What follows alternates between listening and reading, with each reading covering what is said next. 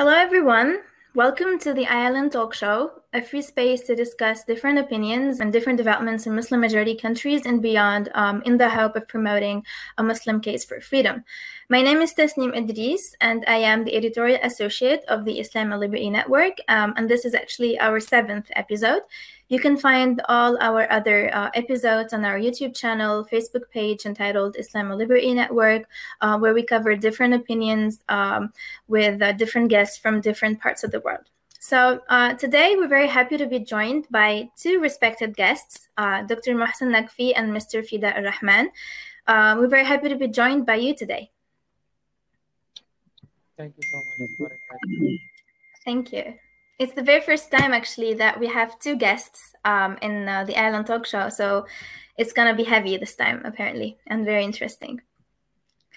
So um, Yes, Dr. Mohsen uh, Naqvi is the ILN Pakistan Fellow. He's an author.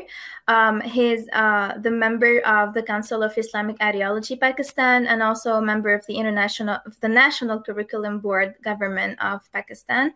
Uh, Mr. Fida Ar-Rahman is a lecturer at the University uh, College of uh, campus, Pakistan. I had to memorize how to, um, you know, pronounce that because it's not it's not Arabic and um, you know, it's not neither English nor Arabic, so it's Jube, right? Jube College. Okay, good. Um, yes, and he's a friend of ILN, and he has presented papers um, in different ILN international um, um, conferences. So, welcome. Uh, we're very happy to have you with us today. So, both of you have worked together last March on a very interesting um, ILN online course entitled Social Understanding of Islam in the Light of Prince and Principles of Jurisprudence and um, Legal Maxims. So, Dr. Mohsen was the course conductor, and Mr. Fida was the course coordinator. Okay, so it's a teamwork here. So the first question that I would ask, and I, I guess that my viewers are really interested in this, um, before we start talking uh, about the course, when and how was your very first encounter with um, ILN, with the Islam Liberty Network? We'll start with Dr. Mohsen. Um, alaikum. Uh, actually, I uh, had a friendship with uh, Mr. Ali Salman, and uh, Ali Salman uh, introduced to me uh, ILN, and I was very much uh, inspired by uh, the agenda and the manifesto you people have uh, for the liberation of thought in Islam, basically. Mm-hmm. So I showed my interest in the activities of ILN uh, it was uh, my first uh, uh experience with ILN. And uh, uh, I think last year they invited me to participate in a discussion among the people. I think 12 or 15 people were there near Islamabad. And those uh, days was very enlightening in the sense that I met uh, new people uh, from madrasa and different uh, uh, walks of life, particularly from uh, university and all that.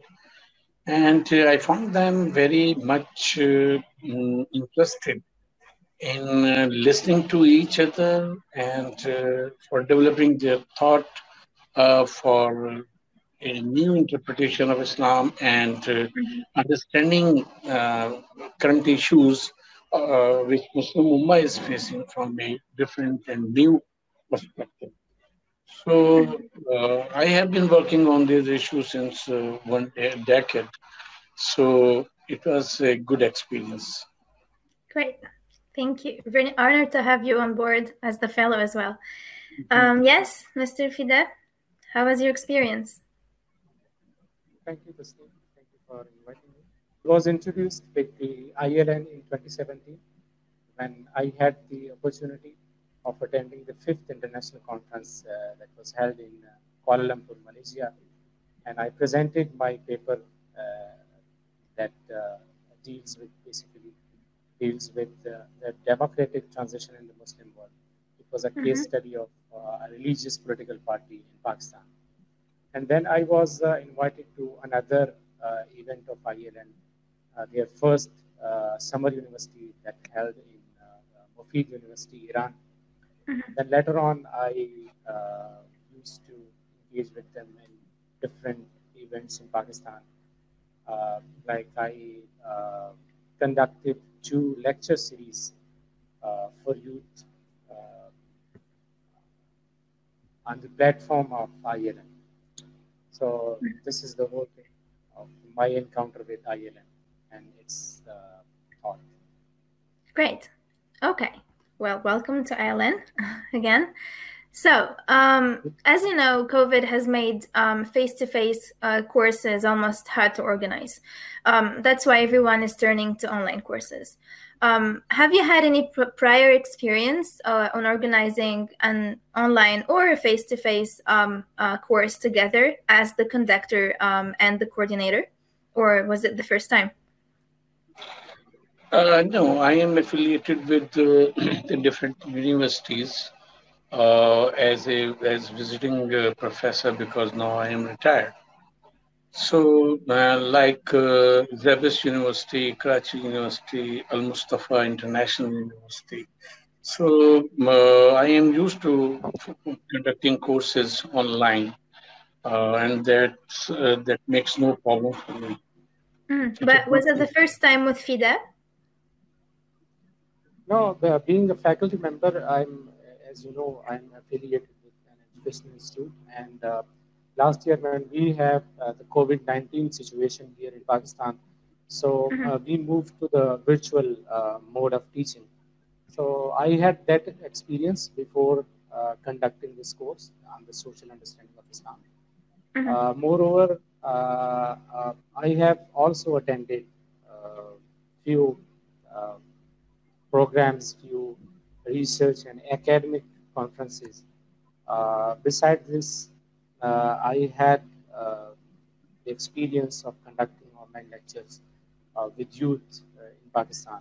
Quite mm-hmm. recently, they had a very interesting uh, lecture on the role of literature in peace building like this. Okay. So I I had experience before joining this course.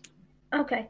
But my main point is um, I'm just trying to show uh, and brag about the fact that at ILN we actually um, make make it possible for two great minds to work together and conduct a course. So both of you have been connected thanks to ILN, and you're both used to conducting online courses and face-to-face courses because you're you know university professors and activists. But this is the first time you both work together on something, right? Yes. Yeah, I met uh, uh, Fida, uh, brother Fida, in Islamabad, in the meeting I, I was talking about. And uh, over there, uh, his presence was, uh, uh, I felt delighted because besides having good footing in knowledge and thought, he, I find him very much uh, on receiving end rather than uh, you see uh, delivering end at that time. Uh, definitely, he is a lecturer, a professor in a local university or some, something like that. But in that seminar or that meeting, uh, he appeared to be a very uh, humble student. A student must be very humble for Absolutely. receiving new new ideas and new thoughts, though uh, he is himself a learned person. Great. So that's exactly the purpose of this show to show that at ILN we create opportunities for intellectuals to meet and not only to meet, but to create better experiences for other people to, to learn. And that's exactly the heart of our ILN talk show today and the purpose of ILN in general. All right, great. So a new friendship was born, an idea came to mind, and you wanted to do this course. Okay.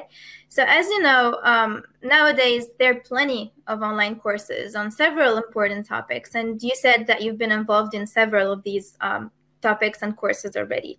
Um, and this could sometimes distract people because they simply can't make up their minds um, on what course to join, especially if these courses overlap in their timing. This means that originality should be there, and what's going to make a difference is how original the topic is. Um, so, um, how what what happened? How did you come up with this idea on this specific um, course? Have you spotted a certain element in this regard that wasn't properly addressed because as i said your topic generally speaking um, has been dealt with before. So what made, me, what made you decide um, to do this course in particular from that angle? And in other in other words what made your course special? Uh, as a matter of fact uh, i have been working uh, after uh, doing my phd in uh, biblical studies. Mm-hmm. Uh, during that uh, period, I came to know that a text can be approached from different uh, angles for determining the meaning. There should not be only one approach to mm, drive the meaning of a text. Uh, there are a number of uh, approaches, as you know. Yeah. So I is a started th- uh, thinking about uh, applying uh, those methods which uh, I learned during my PhD studies to apply on uh, Quran and Sunnah, the basic texts of uh, Islam. Yeah. And during that period, I my state of mind was basically towards hermeneutics and discourse analysis and this and that. And uh, I wrote a book, Fahme Islam Ki Jadid Khutut, in the same context. But mm-hmm. later on, I started thinking on uh, methodology which was adopted in uh, uh after one and a half century uh, Hijrah. Okay. Because uh, mm, from day one, when Holy Prophet Sallallahu announced uh, that he is a prophet till one, uh, 150 AH. We can see that uh, there was no uh, usulul fiqh, no organized uh, way of uh, deduction and this and that. And later on, when Islam encountered, you can say, uh, the translation age in which uh, Greek texts, logic, and philosophy were translated into Arabic, then uh, I feel that Muslims uh, found a tool for interpreting uh, their own text. And this usul al-fiqh or jurisprudence was uh, developed. In all five major schools, I find almost no difference uh, as far as the methodology is concerned. Mm-hmm. So I started thinking that uh, if uh, you adopt uh, uh, uh, the same methodology, all five schools have adopted the same methodology, they have come to almost same conclusions. And that has made Muslim thought stagnant because uh, most of the people are muqallideen. They follow uh, the methodology of their own school of thought. Mm-hmm. So um, that's why their uh, thought has been uh, stagnant and uh, they fail to address uh, the new issues because they approach these issues from the old methodology and that uh, logic and methodology has become, from my point of view, redundant in uh, academic circle, like uh, Greek logic and Greek philosophy. Yeah. Uh, in logic, we have uh, so many new schools during 20th century and after. Uh, likewise, in philosophy, we have new thoughts in Western philosophy, in American philosophy, and all that. So, um, therefore, I consolidated my uh, thoughts on developing a new methodology for studying both uh, society and uh, the text mm-hmm. and uh, mm, the approaches uh, to the text. Okay. And uh, thereafter, uh, I tried to manage my thoughts certain issues, and I came to know that in conventional books, there is a uh, plethora of uh, material. Uh, if we use them out of uh, the box, in the sense uh, they are used by uh, the schools of thoughts who we developed these sort of things like legal maxims and other things. Mm-hmm. Mm-hmm. If we can use some of them or all of them for solving our problems in uh, current society and current uh, social issues, that would be, I think, a positive uh, approach. Mm-hmm. Then I devised a method. Absolutely. So this is the originality is there. You perfectly showed it, and that's probably why um, it was appealing to um, to the audience. Uh, Mr. Fida, do you want to add anything on this? I know you're more into the logistics, not the content. Um, so, like, why did you want to to coordinate um, and to be the coordinator of this course in particular, and not another one? Uh, this is for the first time that I had the opportunity to coordinate this course, and uh, uh beside uh, being a coordinator, I was part of the course. I attended all the lectures, and I think uh, when I observe my society. And I think this is the need of the day to discuss these things, to, to approach the religion from totally a social understanding, from social perspective. Uh, mm-hmm. because uh, uh, when, when it comes to studying the text and on the other side, the society, then there seems a clash between both. And that's the, the only reason is that that people don't care about either they are stick to uh, the, uh, the, the text or they are and quite uh, avoiding the society, the social norms, the social obligations, or they are totally uh, inclined to the uh, social obligations without taking care of the text and the without taking care of the originality of the text. But in this course, we mm-hmm. uh, try to learn then that how text can be approached while keeping in view the social uh, perspective, the social obligations of the Muslims. So it was mm-hmm. quite interesting and we learned a lot. I had the opportunity of attending uh, the entire course of the 12 lectures. Mm-hmm. mm-hmm. Great. Um, I mean, as you said, this course um, is is a little bit quite advanced and different uh, than the others because it's original and shed light on new aspects of this um, topic. So, as, as, as you said, this course on the social understanding of Islam um, is uh, peculiar in the sense that participants should have somehow a prior knowledge of some concepts. So, um, how did you manage to ensure that that was the case with all participants? What kind of questions were there in the application form? Um, was that the unique criterion? That this is for you because you were part of the choosing committee that chose the participants. And as we're talking about participants, where they are from Pakistan or because it was an online one, did you manage to have uh, people from other countries of the world? Uh, most of them were from Pakistan. We had few friends from uh, from from Bangladesh, from Finland, and from uh, Brazil, as I remember. Mm-hmm. But most of them were from Pakistan. And the main criteria of uh, selection was uh, if they have uh, a background of religious studies. So we prefer them first. Uh, okay. Like they have MPhil or PhD in religious studies. And there were few participants who were not having a degree in religious studies, but they have some kind of experience, research experience or teaching experience in religious studies are those topics which are uh, related to religious studies or which are directly related to the social understanding of Islam.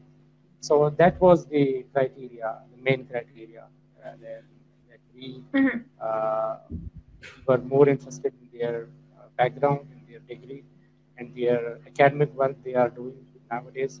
So that was the main criteria. And we okay. also asked them if they, if they have any research uh, activities, any research articles uh, with reference to social understanding of Islam. So mm-hmm. that was the main criteria of selection. Okay. Dr. Mohsen, you want to add something? Uh, definitely. uh, Fida has uh, uh, rightly pointed out uh, the things. Uh, actually, uh, social understanding of Islam is not a new topic in the sense that many scholars have talked about it. Yeah. But my approach was a different one in the sense uh, that when we say social understanding of Islam, uh, it comes in the mind of the people that uh, I talk or the speaker would talk about social issues and uh, approach of uh, Islam towards the, those issues.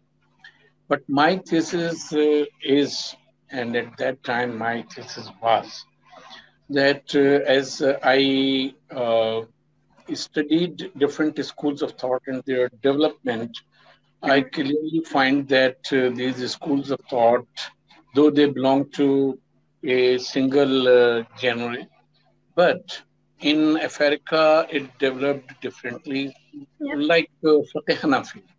It developed different, uh, differently in uh, uh, our part of the world that means in uh, uh that means subcontinent, it developed differently. And uh, uh, scholars of uh, Hanafi fiqh who are working uh, in uh, Europe or in America, they are facing different issues. So they are coming up with different solutions, which yeah. which are different from the conventional one. Absolutely. So because their uh, uh, their approach is uh, society basically to solve the problems of the society.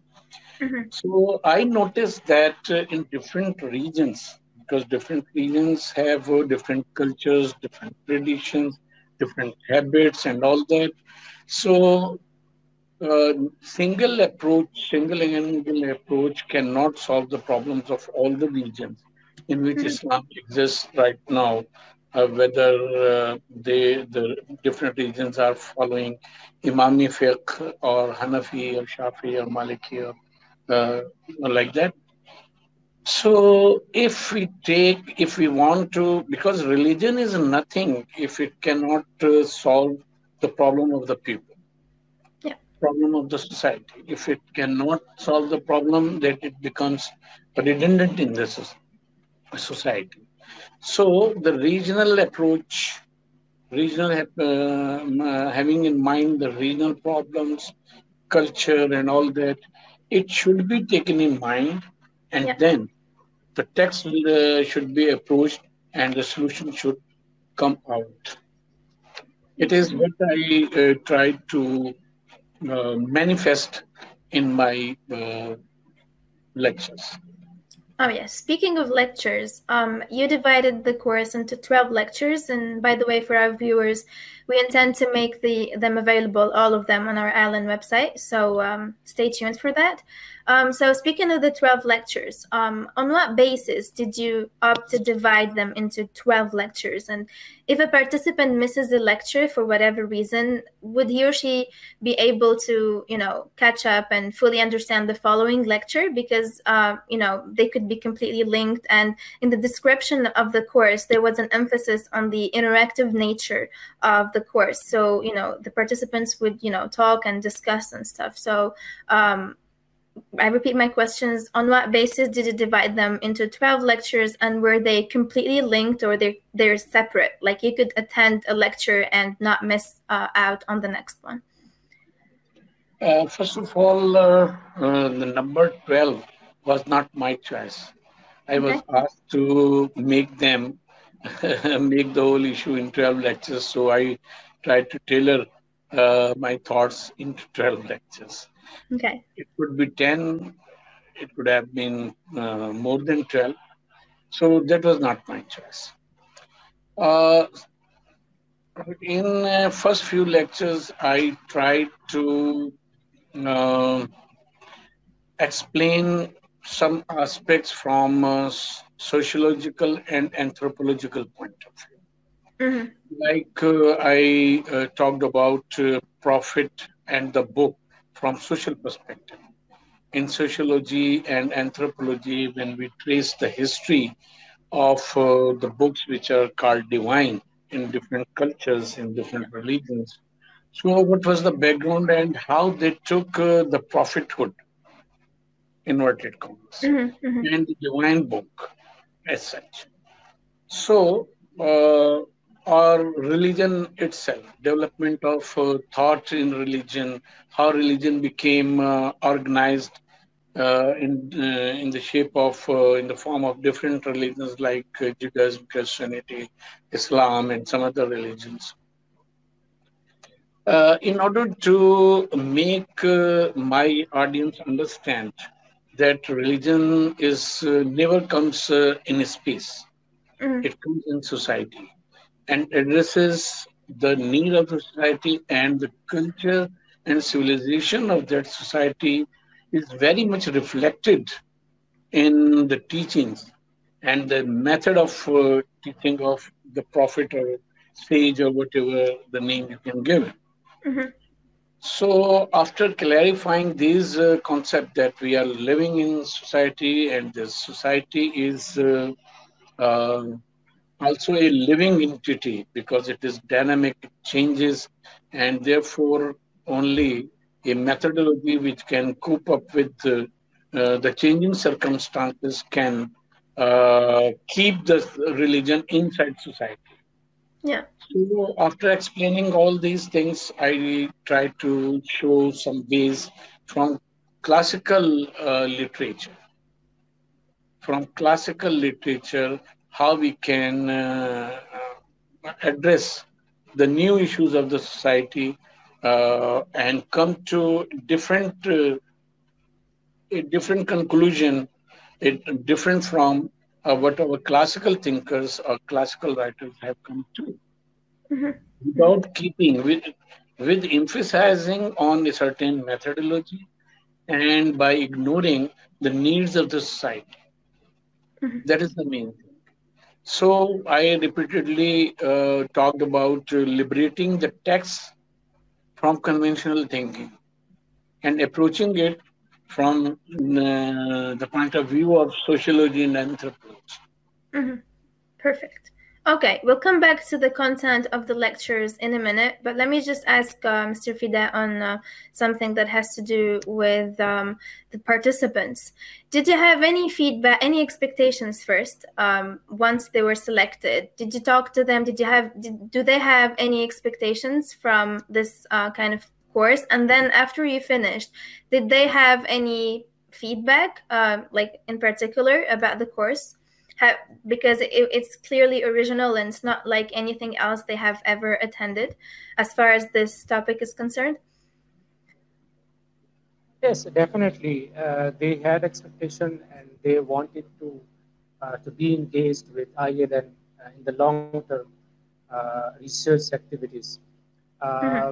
Uh, when they attended all the lectures, then we had a feedback session with them and we talked about all those things, all uh, the challenges, all the issues, and all the learning outcomes that they had uh, during uh, those 12 le- lectures. And it was very uh, motivational, and we are hopeful that they will be, not all of them, but uh, most of them, will be engaged with ILN in, the long run in uh, various research activities. Like currently, I'm in coordination with them and, uh, and they are working on their websites, which they will share with uh, Dr. Mohsen for correction and for his feedback.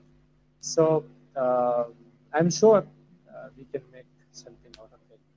Inshallah. Great. So, so you both have met um, in an ILN conference, and you created something out of it, and you're making others do the same thing. So that's that's great. Um, back to, to the content of the lectures. So, from what I understood, and correct me, Doctor, if I'm wrong, um, the first three lectures were somehow dedicated to explaining certain key concepts like the meaning and purpose of religion, um, the relationship between society and religion, the impact of society on religion and vice versa, um, and the overlapping between religious and societal dynamics. Um, could you give us like the, the main message that you wanted to convey to the to the participants uh, during the first three lectures? Uh, in one sentence, I can say uh, that I always uh, believe and uh, uh, mm, communicate with the people with this single sentence that religion comes in a society, it addresses uh, mm, the problems of the society, and gives the solution of the society to the society. These problems. And uh, if a religion, any religion, fails to uh, fails to provide solutions to the problem, it becomes redundant, mm-hmm. as I said earlier in yes. this also. Uh, but like uh, I can give uh, the example of Christianity in Europe, uh, 200 years back, uh, it was text was there, uh, the concepts, basic concepts were there, beliefs were there, but the church failed to uh, solve the problem of the society.